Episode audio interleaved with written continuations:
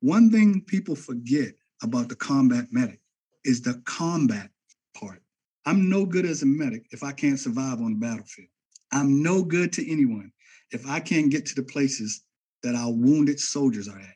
So if they're taking a hill, I have to be able to take the hill. If they're going in the lowest valley, I got to be able to get to that valley. If the tactics that we use in the military, I don't know, and I can't survive on that battlefield, I'm no good to anybody. Welcome to WarDocs, the Military Medicine Podcast. This show brings you a first-hand, behind-the-scenes look into the mission, unique opportunities, and deployed experiences of the entire military healthcare team. From state-of-the-art hospitals in the United States to the most austere environments across the globe, WarDocs has you covered. On this episode, we're privileged to welcome Command Sergeant Major Diamond D. Huff to WarDocs. Sergeant Major Huff is a combat medic and holds a master's degree in leadership studies from the University of Texas at El Paso.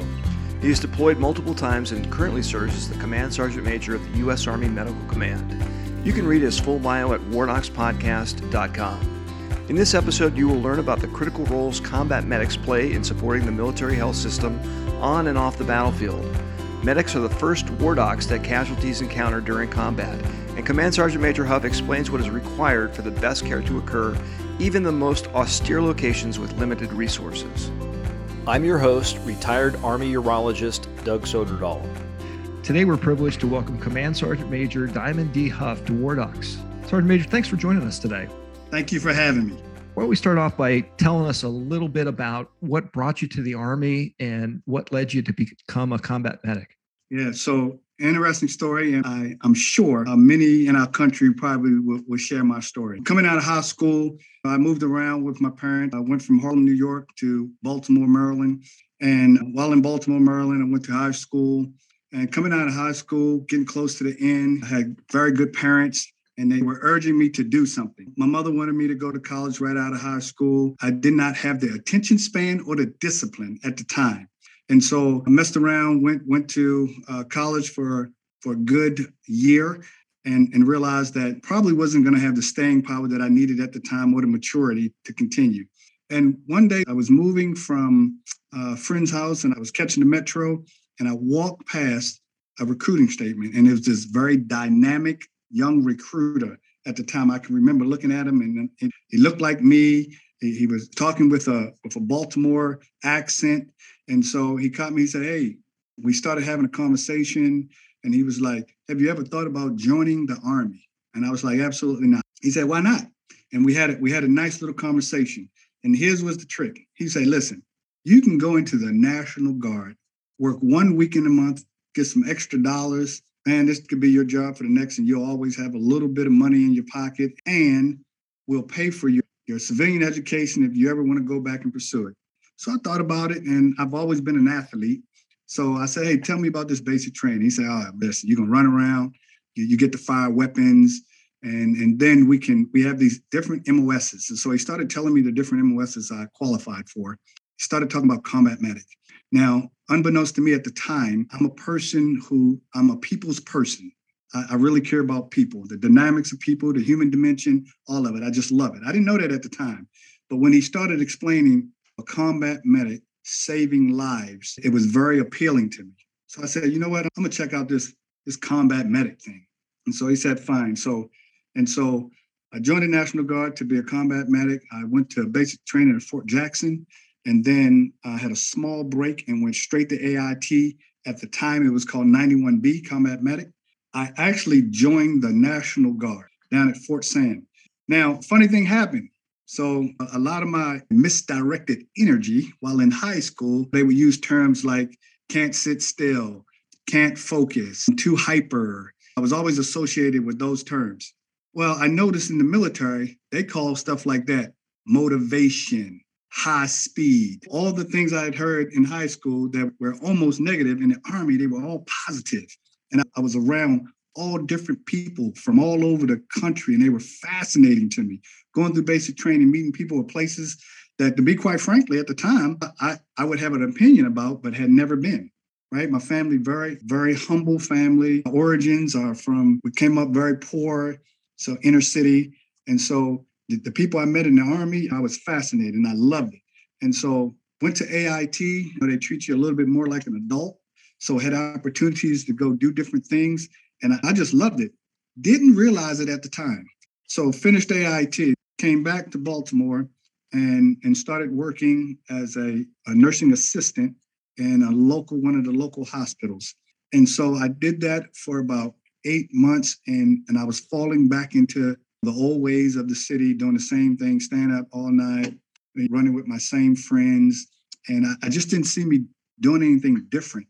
And to be quite honest, every time I went to drill with the National Guard, I felt that motivation again.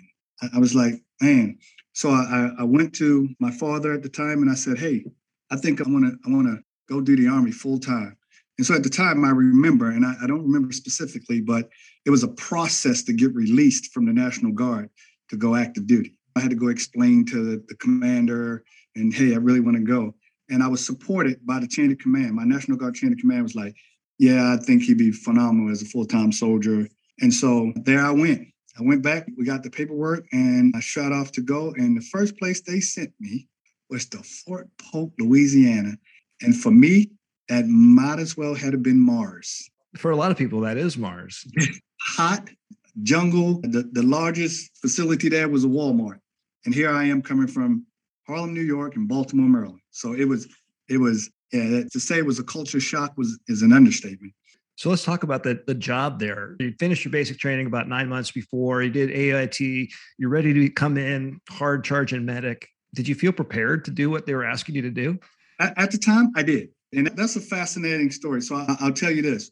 The whole time at Fort Polk, so I was assigned to at the time it was called 15 EVAC. And here's the thing. I came in right when Desert Storm was about to kick off. And so as a PFC, I was off to Desert Storm. Right now, at the time, you couldn't have told me I wasn't fully prepared because I was everything a medic was supposed to be. Everything my team leaders told me, I was ready to do it. It wasn't until I got assigned from 15th to a surgical team out of Fort Bragg, and we pushed forward doing Operation Desert Storm. And we started receiving casualties. And I remember going into the OR. We grabbed a casualty, we stabilized. I had a senior medic with me. We put him in the back of an FLA. One of the units that attached with us was the 565th Ground Ambulance Company. And so I came back and I went into the OR. First time really in the OR. I went in and they started surgery. And the next thing I know, one of the OR techs was fanning me because I had passed out. Didn't feel anything, didn't know it was coming. But next thing I know, I woke up on the floor. That was step one shock that I needed to be different or do something different, right? But still, I'm a young soldier. Somebody told me, yeah, you had a vagal response. And I was like, oh, okay, whatever that is, I need to fix that, right? I didn't think about it. At least you didn't become the next casualty for that team. That's right. That's right. But still, now at this time, I'm a young man and I'm full of energy. So, and at that time, people appreciated my energy. So anybody that they needed to push forward, I volunteered. Anybody that they, when it came to humping patients, we had two mass cows come in. We had to hump patients. We had to triage. I had really paid attention and I could do that. So my PAs appreciated me, right? They used to call me Top Doc. I was one of the youngest ones, but they said, hey, Doc, come over here. But didn't know what I didn't know. So I'll fast forward. We get back from Desert Storm and we continue to do at that time what we considered medic training. And then I got the opportunity to go in the MFO, Multifunction Observers, over in Egypt. And this was the first time that I made a promise to myself that I was going to be the best combat medic the Army had ever seen. So I went to the MFO, loved the assignment. Again, I'm doing things that I never would imagine in my life. I'm in Egypt, of all places, in Egypt. And so at the time, it was divided into two different areas, South Camp and North Camp, and you could serve at either one. And that's where I think my career really changed. So I was working for an Australian doctor, and his NCIC was a former 18 Delta who had came back from serving as an 18 Delta back on the Medcom side. Just for our audience, explain what an 18 Delta means. Okay, good, great. So an 18 Delta is a special forces medic, right? They have years of specialized training, all things medical, languages, to be able to integrate around the world and help build capacity in other countries. So they are at the top of the scope of what we would call a non-licensed provider. So extremely talented individuals in our Army. And they wear special forces tabs. So if you can understand the term special forces, 18 Delta is a special forces man. So he, first of all, he was dynamic. He was professional. He was dynamic. He taught classes. And this is way before the Army recognized it. He stood up an EMT course. So the same equivalent of EMT, EMT basic, emergency medical technician basic. He stood up a course there. And first of all, he trained me and got me qualified so that I could take the test. And this is way back in the early 90s before we ever recognized it in the Army as being part of our MOS. And trained me, stood up, I passed the test. I became an EMT. And at the time, that was the cream of crop. When you're getting these credentials, that says something about your competency as a combat medic. And made me the NCIC, and we actually stood up our own little program there while we were in Egypt. And so this is when I knew something was happening. We responded. We were sitting in South Camp, and we got a call. Our medevac company got a call. And we were responding to an accident that had happened in the Sinai. And so, of course, he grabs me. We hop on the back of old Huey, helicopter, and we fly out to the middle of the desert. And when we get there and we land, a bulldozer had its forks up, and it was nighttime. And at the time, the people that lived there didn't use headlights. They had what we call jingle lights all over their vehicles. So they really drove without lights. And the dozer fork had went through the side of the bus and decapitated. Yeah, absolutely. A bunch of people. And so when I arrived, we had been drilled in our head, was the scene safe? And then we would triage and we would respond. And since he was a senior medic, he gave directions. So we were doing triage, and we finally got to the point where he's ready to start treating me. And he asked me to go take C-spine control of one of the patients. And basically that means I go to the head of the patient, I put my hands in, I make sure that the head and neck is not moving around. Well, when I grabbed the head, thinking it was still attached to the body, it was being held on by not very much. And at the time, again, a complete, and I'm pouring out my heart to you right now, a complete visceral response. I threw up everywhere. I just threw up. My body, again, I always tell people, I didn't feel bad. I didn't feel nervous. I was ready to execute. I had been taught how to do an assessment so much that I was ready to do that trauma assessment. But when I touched it, smelled it, and looked at it, my body just responded. After that, now I believe he told me, because we do an after action review on everything, he said I did well. But I will tell you, as we went from patient to patient trying to treat the patients and call things in, that was the first time I wished I knew more. I wished I practiced more.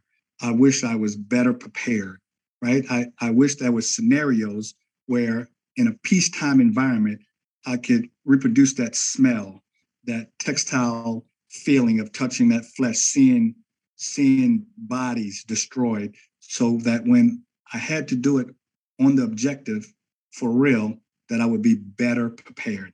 And I can remember telling myself after that, that every credential, qualification, class, you name it, I was going to do everything in my power to pursue it and just become what we call doc. I really wanted to be doc. And the other thing that dawned on me was that we have a phenomenal medical center from what we call from actions on objective or point of injury, all the way back to where we call our role 4, which is sitting in a fixed facility, right? Some of our medical centers, some of our medacs, our hospitals. But it dawned on me that our doctors are not at point of injury with me. I would be doc.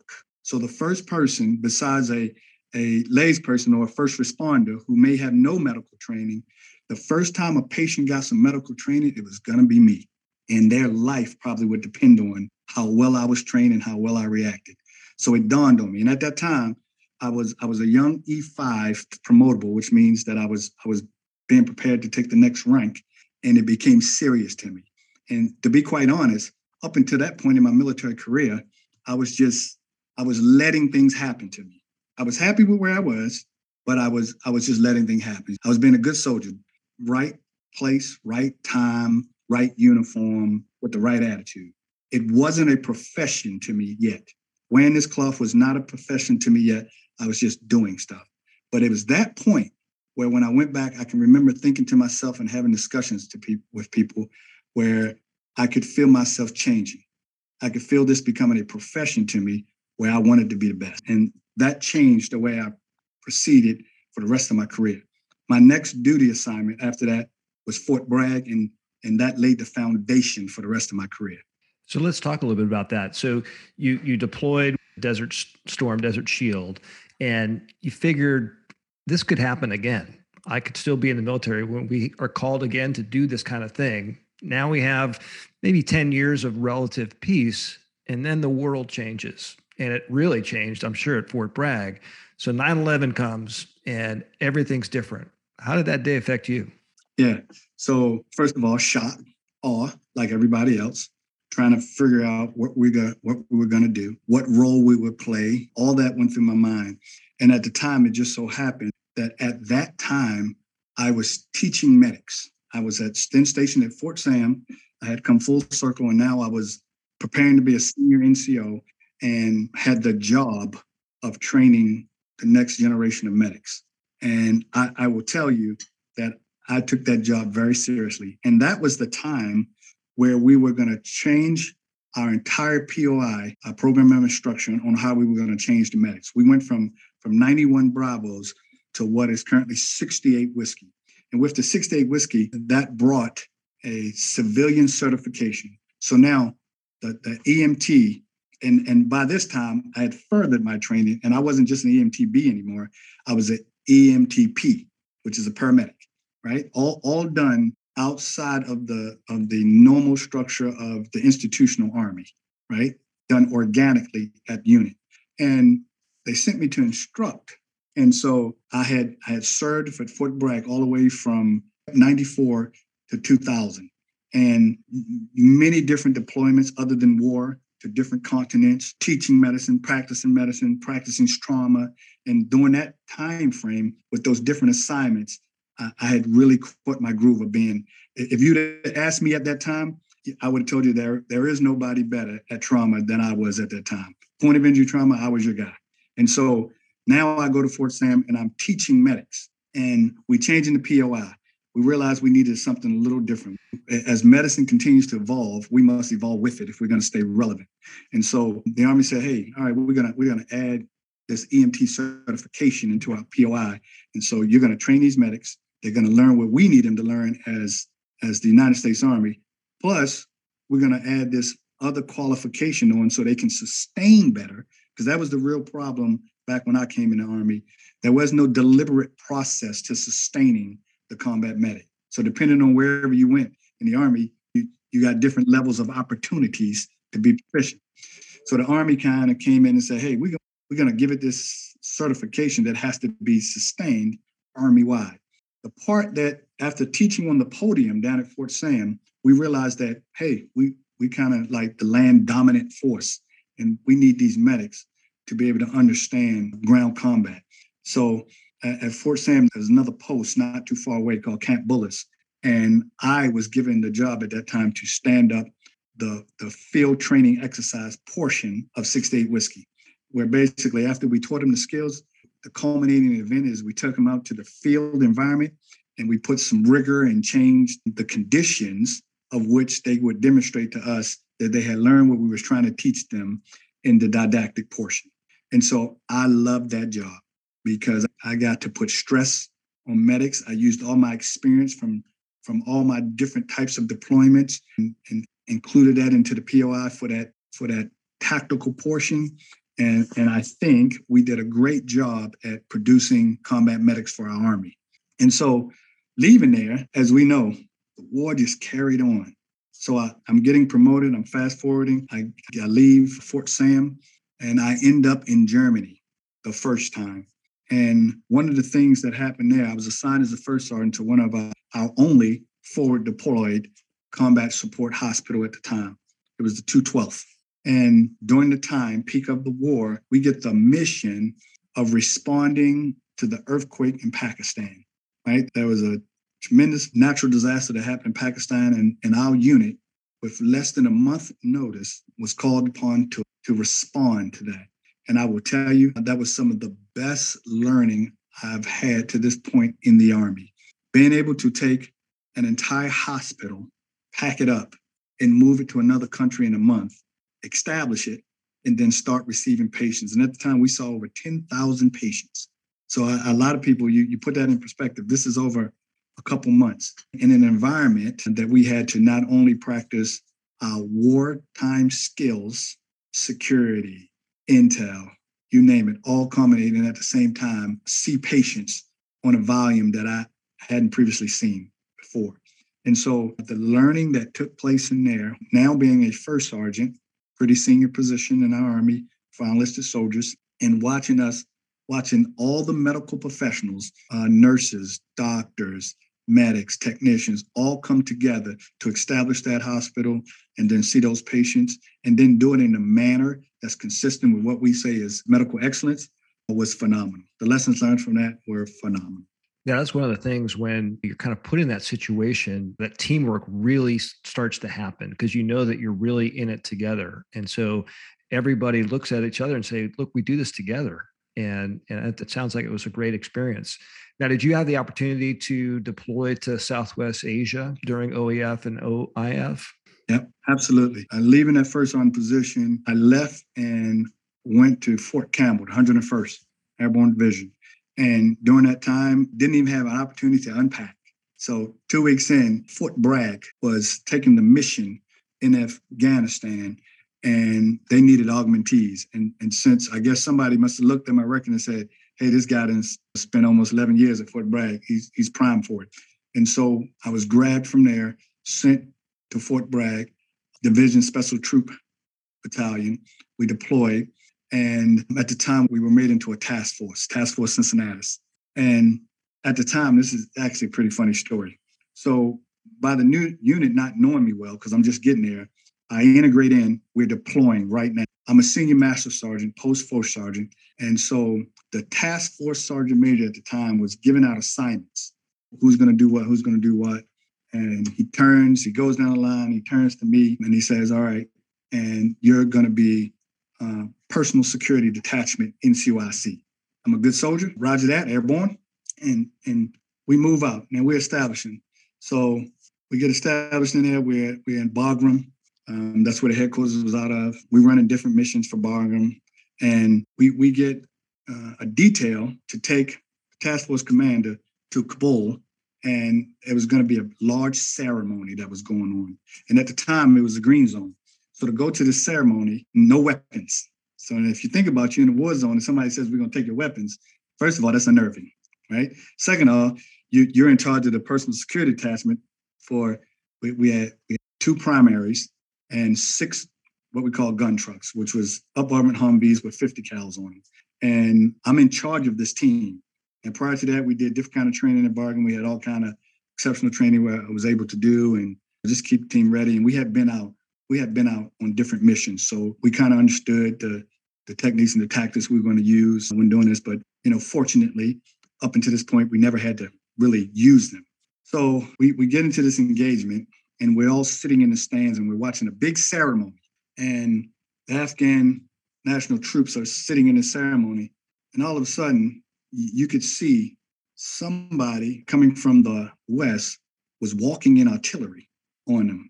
And it looked like it was mortar fire, something small, but it started hitting. And so you could see the security police, and actually I think it was their special operators from Afghan, start moving in the direction of the fire. So everybody stayed calm. But like I said, we were under this little half tinfoil building, right? It was very thin. But we were sitting outdoors. It was a nice day, hot. We were watching the ceremony. We're in the green zone. So they go that way, and we had got used to every now and then somebody dropping a mortar, shooting, going in artillery. It started going this way. This was a little different because as they moved that way and we like, okay, they're going to take care of it. A few seconds later, they're running back the other way. And when your team is running, that's never a good sign. And so we sit in there and we still calm. Everybody's still calm. And we're still trying to have the ceremony taking place. But now everybody in the stand is getting nervous. And I have the principal sitting next to me because I'm the senior guy in the PSD.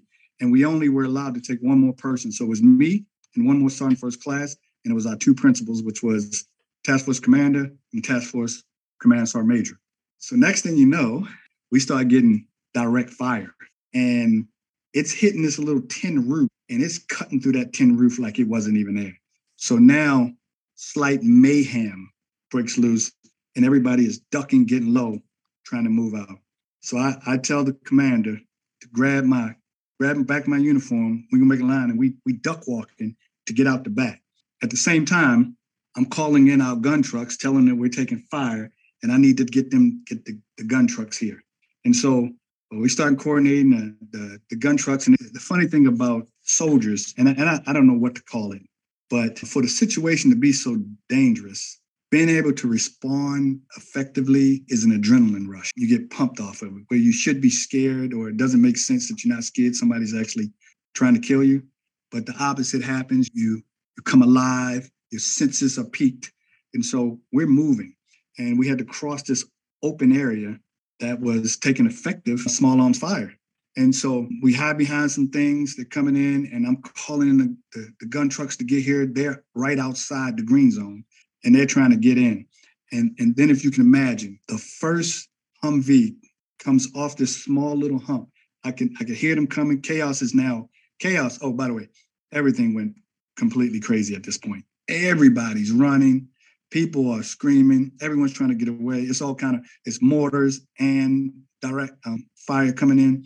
And so one of the gun trucks comes up over this little berm, and up armored Humvee is pretty heavy vehicle. And I would tell you, it got some air. All four wheels had left the ground. That's how fast our team was coming. Came down off the berm, and one truck got in between us and the fire. So we were able to get the principals in. And at the same time, I'm thinking of the next steps. I'm trying my best to focus and block out that it's mayhem and somebody's trying to shoot me, because I know the next thing has to happen. And the fire was coming from a small clay two-story building.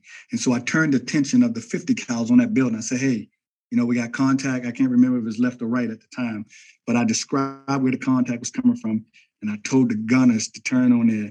And if you've never seen 50 cals open up, you can imagine 3 or 4 50 cals aimed at the same thing. They just collapsed the whole top of the building. It was something to see. And it must have been effective, because we stopped receiving the direct gunfire. Now, the mortars were still coming, but once we got in Humvees, we felt comfortable. Got in Humvees, we used the TTPs we had practiced to get our principals out of there, and we finally got back to Bagram. Here's the point of the story, something you just remember your whole life as a soldier. So we went back, we didn't think about it, and the first thing I always do, pull the team together and say, hey, we're going to do an AAR. So pull the team together, we have an AAR. A little bit later, it was the sun was starting to go down, and I got word, I can't remember who from, but they said, hey, task force commander wants to see you. Now, even though I'm the PSD, we never just sat and talked to the commander. You were at war, commander's super busy, doing things, high by, hey, hop in the vehicle, sir, we're going here. And to be quite frank, a lot of times, the PSD at the time wasn't used solely for the commander, but there was other principals and senior officers that we would use to take back and forth to different places. So it was rare that we had him in. Most of the time, he went by air, right? So this was one of the few times he was with us, and it would just so happens, that's when we get engaged. And so I got called, and in Afghanistan, he had his own little, what we call a hooch, little place to live. And sitting on the back, he was out there, and he had some cigars. And he came over, he said, yeah, come on over here. And it was him and the sergeant major. And so he's like, have a cigar with us. He said, that was outstanding work out there. It was good. And it was just this. And so one of the things I had forgot that I had did. So when people started getting hit and we were trying to move the principal out, I was talking on the radio and they was talking about casualties. On the radio, was asking about casualties, and I was relaying, communicating back and forth. We weren't taking any casualties, this. So we got back, I was talking about if we took casualties, how we were going to set up a casualty collection point, this.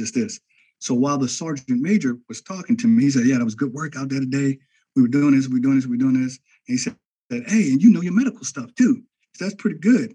And this is the sergeant major, the task force sergeant major. And we laugh about this to this day because he's long retired, but we still stay in touch. He says, man, you know some medical stuff too. And so I paused for a second. I was like, yeah, everyone saw me. He said, where'd you learn all that? I said, I'm a medic. And they did not know this whole time that I was a medic. He was like, are you kidding me? My personal security, a medic is in charge. And at the time, I was being rated as 11 Zudo. And here's my point to that. One thing people forget about the combat medic is the combat part. I'm no good as a medic if I can't survive on the battlefield. I'm no good to anyone if I can't get to the places that our wounded soldiers are at. So if they're taking a hill, I have to be able to take the hill. If they're going in the lowest valley, I got to be able to get to that valley. If the tactics that we use in the military, I don't know, and I can't survive on that battlefield, I'm no good to anybody. And so the whole time, he didn't know I was a medic. And when he found out I was a medic, he was even more fascinated with the fact that I was a medic and how I was behaving at the time in theater. And I've always held that as a badge of honor, that I had this infantry guy who didn't even know I wasn't an infantry guy. And so that was culminating for me from where I started vomiting when I touched blood and guts to the point where now I can take effective fire. I can have mortars walking in on me, and I can keep a calm head and be able to execute my duties under those conditions. And that's what I strive for every combat medic to be able to do, to be able to conserve our fighting strength, to take care of our wounded in any environment, in any situation. For me, we have to be the best of the best when it comes to soldiering. So let's talk a little bit about, you were at the AMED Center in school teaching these medics and getting them certified as EMT basic. When they went and deployed to OIF, OEF, did you feel that they had enough skills to do what was asked of them? Or should we be training them to do something different or training them more along the paramedic side or anything else? Yeah, absolutely. So as our philosophy and the environment changes, and when I say environment, I mean the world, to where you talk about Afghanistan, you talk about Iraq, they weren't near peers. Okay, so the amount of casualties were relatively low compared to World War I, World War II, right? Not can't even compare. Well, as we look at the world and how it's changing, I don't think it's if, I think it's when, that one day we're going to be called upon, and this time we may be fighting somebody who's much more capable of fighting back. And we term that now large-scale combat operations, right? LSCO. And when we get into that environment, we're going to be denied freedom of maneuver, whether it's in air or on ground. And so one of the things that really helped us, and by all measures, Army medicine, military medicine, over the last 15, 20 years of combat has outperformed anybody's expectations. We are up in the 90s in survivability, right? Once we get somebody off that X and get them back to a roll three, our medical professionals are phenomenal at what they do, right? So then you ask yourself, if we're at 90, then where's the 10%? Because our ultimate goal is zero preventable death, right? That's what we want. We want zero preventable deaths. So if you're still alive when I touch you, I want you to stay alive, right? And so then where are we losing? Well, I will tell you, if you ask me, we were very fortunate to be able to skip roles of care because we dominated the air. We could call in a medevac bird and get them there in no time and pick up a patient from the X and get them back to roll three. Well, if we fight a near peer, we're not going to have that. So being able to hold a patient on the X longer is going to be a skill set that's required to save lives. And again, I go back to the point, it takes a long time to make a doc, right? If you're going to make a medical doctor, that's years of education, years of schooling, and they don't come a dime a dozen. So we have to be effective, rely on physician extenders. And that's what the combat medic is. I'm a physician extender. I'm doc at the point of injury. And so then my skill set is going to have to increase. Now, a lot of people, this will be controversial for some, but I'm going to say it anyway, because I'm the Army's top combat medic right now. So here's my opinion. To be able to meet the demand of our Army, to close that gap on what we like to call prolonged field care, where I can hold a patient on an X longer, I'm going to need to increase my baseline competencies. I just am. I'm going to have to be able to do more things, practice it and know it. And not just that, but if you look forward, we do a lot of other things and a lot of other missions besides all-out kinetic war. So last 18 months has shown us things, just responding to COVID, just being able to work here in our own country. Our country and most other countries recognize credentialing. Here's where it gets controversial. So I want to try to be as clear as I can. I don't believe that the United States military should necessarily train to a civilian standard because that's nothing like military medicine. There's nothing like combat trauma, right? It's we can get close. Unfortunately, we have some places that we can get close, but it's not the same. So I don't prescribe to that. I have to have or train to a civilian competency. I think we train to what we need. We develop our POI, our program of instructions, to what we need on the battlefield. However, I believe we're intelligent enough to make that so that our soldiers have the opportunity to challenge and maintain civilian certifications. So somebody would say, well, why, Sergeant? As we respond to different types of environments, to include our own, we're a country that recognizes credentials. And so it's always complex and a struggle to explain to someone what a combat medic does if I try to get him to go work in a civilian hospital or respond on our own homeland and want them to be able to work to the highest level of their skill set because people don't understand it. I say, hey, this is a combat medic. And they go, what can he do? I'm like, he can do anything. We're trauma kings and queens. We're ready to do it. And they go, what's your certification? And that's just not helpful. If I'm able to say, hey, this is combat medic. And he said, what do you do? I said, hey, we're trauma kings and queens. Well, we don't understand what they mean. Okay, well, we also certified as paramedics. They go, oh, okay, yeah, you can do all of this. The paramedic is the gold standard for pre-hospital care. It really is. No one can really deny that. If you go look around, when you talk about pre-hospital care at the non-provider level, what you're talking about is a paramedic. So I believe as we continue to grow in military medicine, we must keep that in mind. And I truly believe that to answer what we need to do, the baseline competency of our medics needs to be that of a paramedic. Baseline competency. And then, to be honest with you, I can prove it. We have different types of medics in the Army. We recently spoke about one, the 18 Delta. It's a pretty specific group for a special operation mission and team. But we also have another special operation medic, and it's called a Whiskey 1, SOCOMS medic, right? ATP, Advanced Tactical Practitioner. And guess what their baseline competency is? Paramedic. And I would suggest to you in the last 15 years, those Whiskey 1s assigned to our Ranger regiments and special operation have proven themselves to be some of the best in the world at trauma, right? So we have a way. Now we just have to get to that way.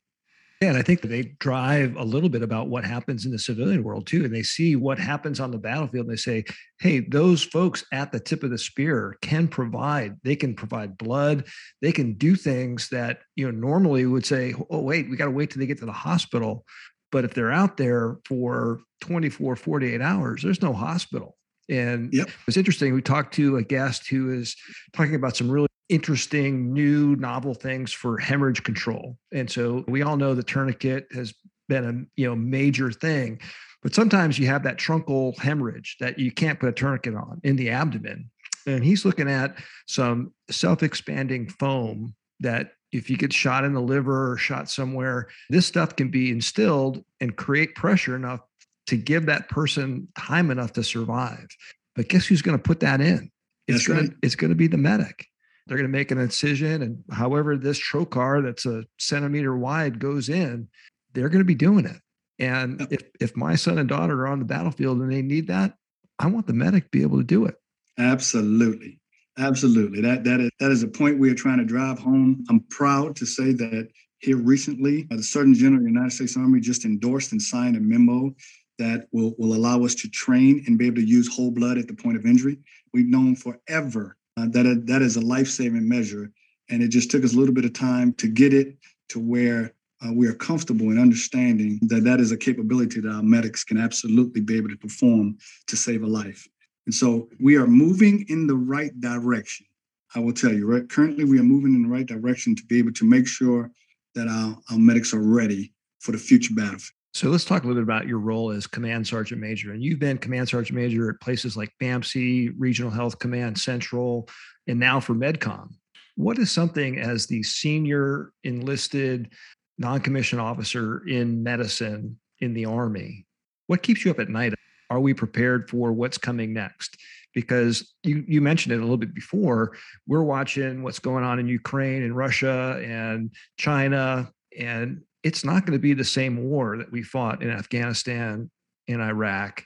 It's going to be near peer. So What is it that, as a senior leader, that you're most concerned about preparing for that? Yeah. So first, I'll start by saying this.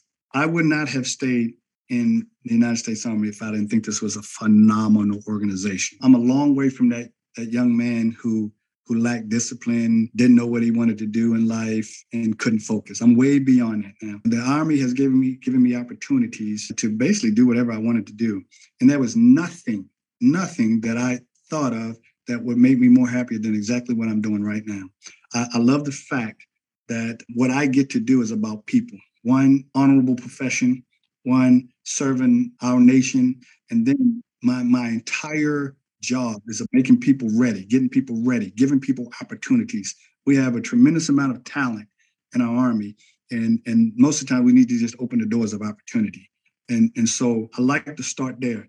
And the two things that keep me up at night is two things. One, we're so good, and I don't mean this in a narcissistic way, but because we are actually, the medical professionals Army, very good at what we do.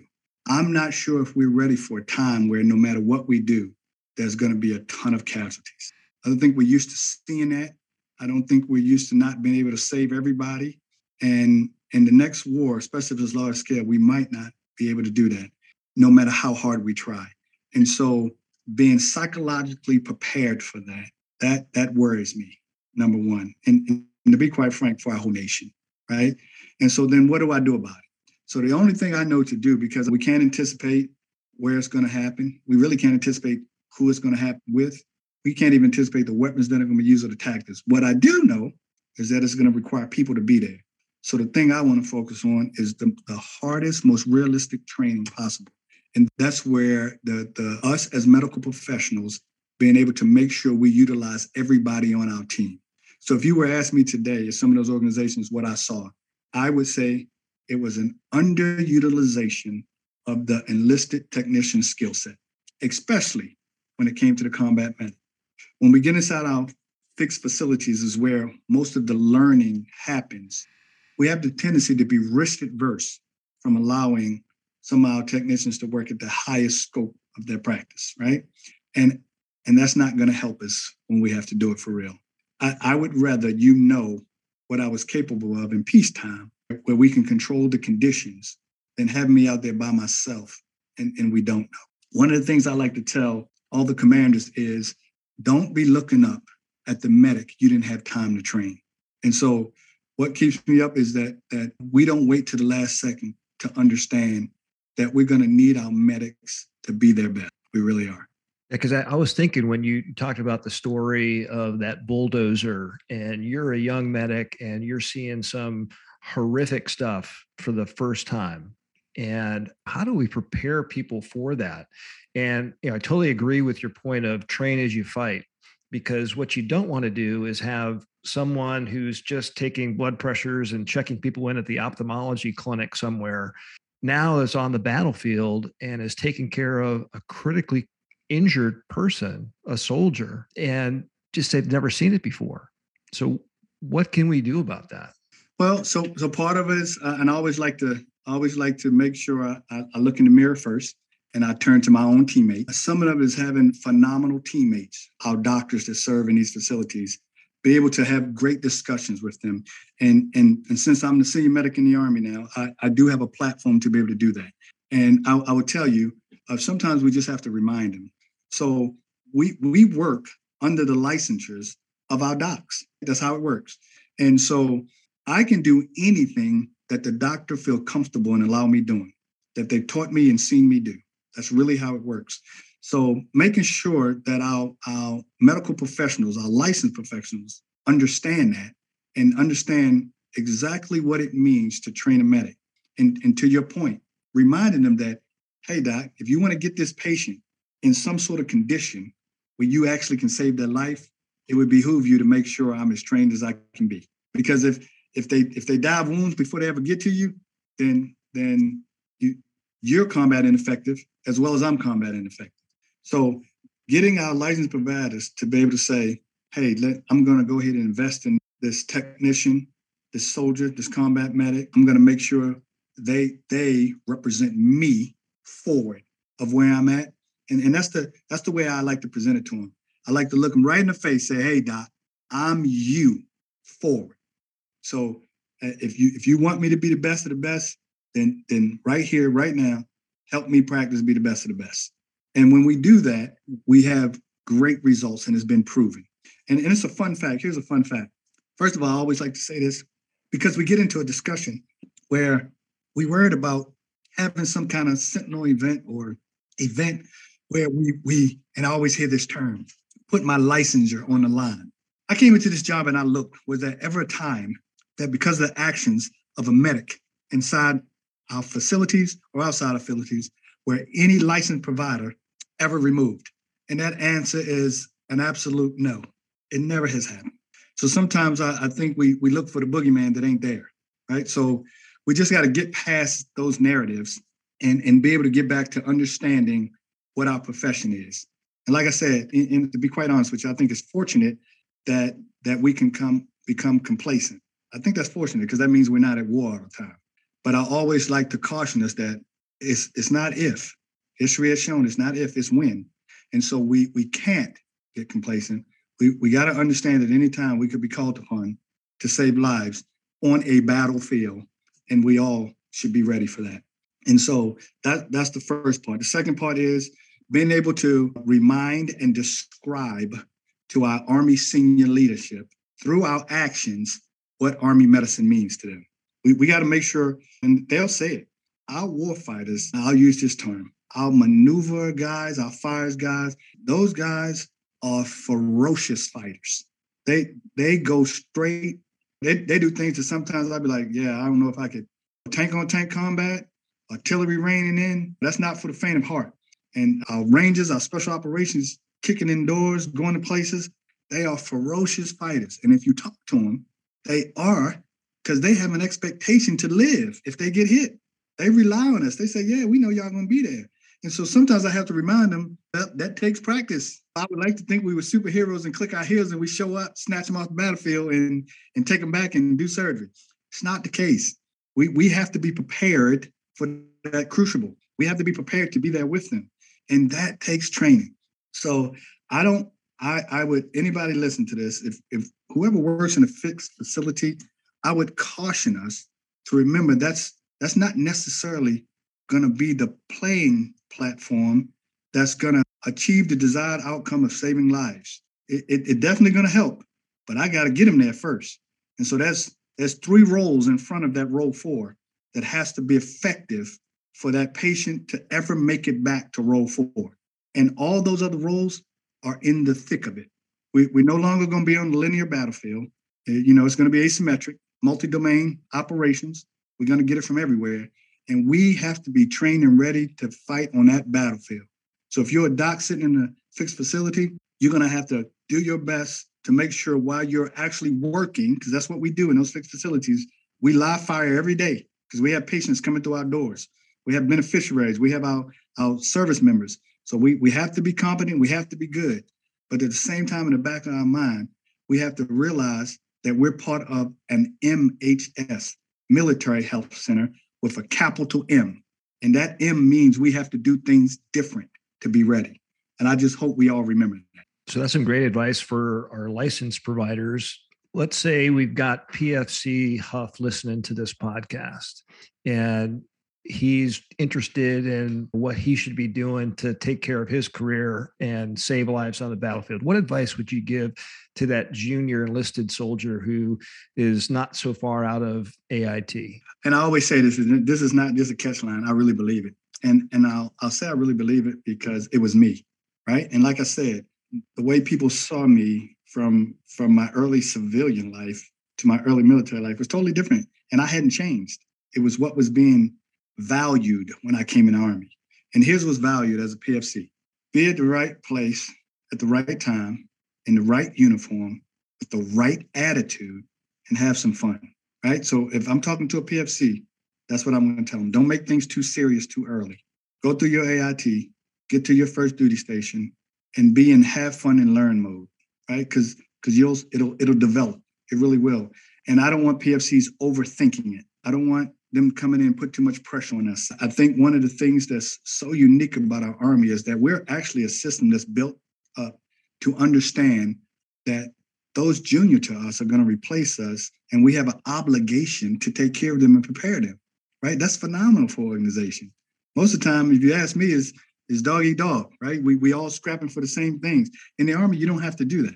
So that PFC right now, I don't want them to overthink and put too much pressure on them. I want them to develop some life skills and enjoy the Army for that first term. And if I'm talking specifically to medics, make sure every opportunity you get to either soldier or what I call medicate, which is practice medicine, you do that. You do that and you learn. You find you a good doc, good PA who wants to invest, who wants to teach you, and you pay attention and you learn. You take pride in being good at that. And I think as they continue to grow in our Army, they will then soon see themselves and decide what they're going to do. So if your family unearths this podcast 50, 100 years from now, what is something that you'd want to tell them about your career in military medicine? Phenomenal. I got so lucky in not knowing what I wanted to do in life, but yet picking the right thing. I've always thought about, hey, what other cool MOSs would I have been? And one or two may pop up, but then when I lay them out, none would have been better for me than being a combat medic. And here's why. As I've matured, I've really gotten to a point where I understand that all my professional happiness has been derived from service, right? And like I was explaining to you in the beginning, when I talked to the recruiter, I didn't know that was me. I didn't know I was a person that takes pleasure in service, takes pleasure to seeing other people succeed and being part of their success. The Army has given me that opportunity to help young men and women throughout my career achieve what they wanted to be. There are so many enlisted, talented soldiers who come to me and they say, I want to be a nurse. And the Army has programs that will pay for them, enable them to go be a registered nurse. And I've helped them achieve that. We even have a program, and I don't know anywhere else that had this, that takes an enlisted soldier, preps them to go to med school, and then turn out to be a doctor. And I've sent so many soldiers to that school where now they come back, and now in our Army, they outrank me. They were my former soldier, and now they're doctors. And when I see them, they're picking me up, bear hugging me, love me to death to this day, and like telling everybody, oh, this is the guy that pushed me, made me go. That has always driven me. And then I have soldiers who said, Sergeant Major, I don't want no parts of that. I want to grow up to be a command sergeant major. I want to push troops, play in the woods, and teach my whole career, just like you. And I've been able to point them in the right direction. So being able to do that, if someone was to ask me what I want to remember, I truly want them to remember that one phenomenal job with a tremendous amount of opportunities for whatever you want to be in the Army. Whatever, if you want to be in the medical profession, the United States Army has it for you. You just got to decide what it is and get with someone who cares to point you in the right direction, and then you go after it. Second thing I want to know, that I love our Army, I love our country, I love the people that serve in our Army truly, and having the diversity in our Army and meeting people from all over our country and then traveling all over the world to meet people. I cannot see myself doing anything else. And then the last thing is, and it's because of how much I truly care about people. So I'll end the answer with this. I didn't know how much that I care about people until I became a combat medic and spent my career either leading, training, helping people, or actually performing life-saving measures.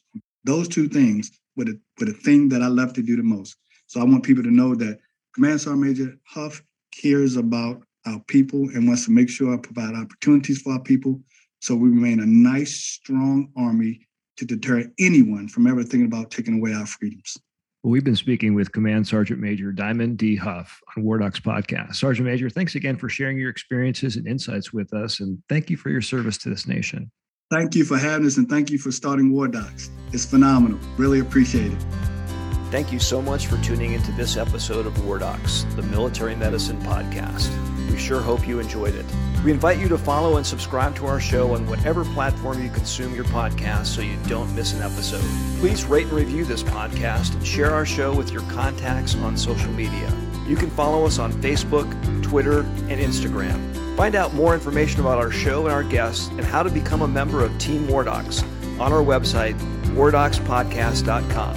That's wardocspodcast.com. Thanks so much for your support. If you like war stories and medical drama, WarDocs has you covered. Spread the word.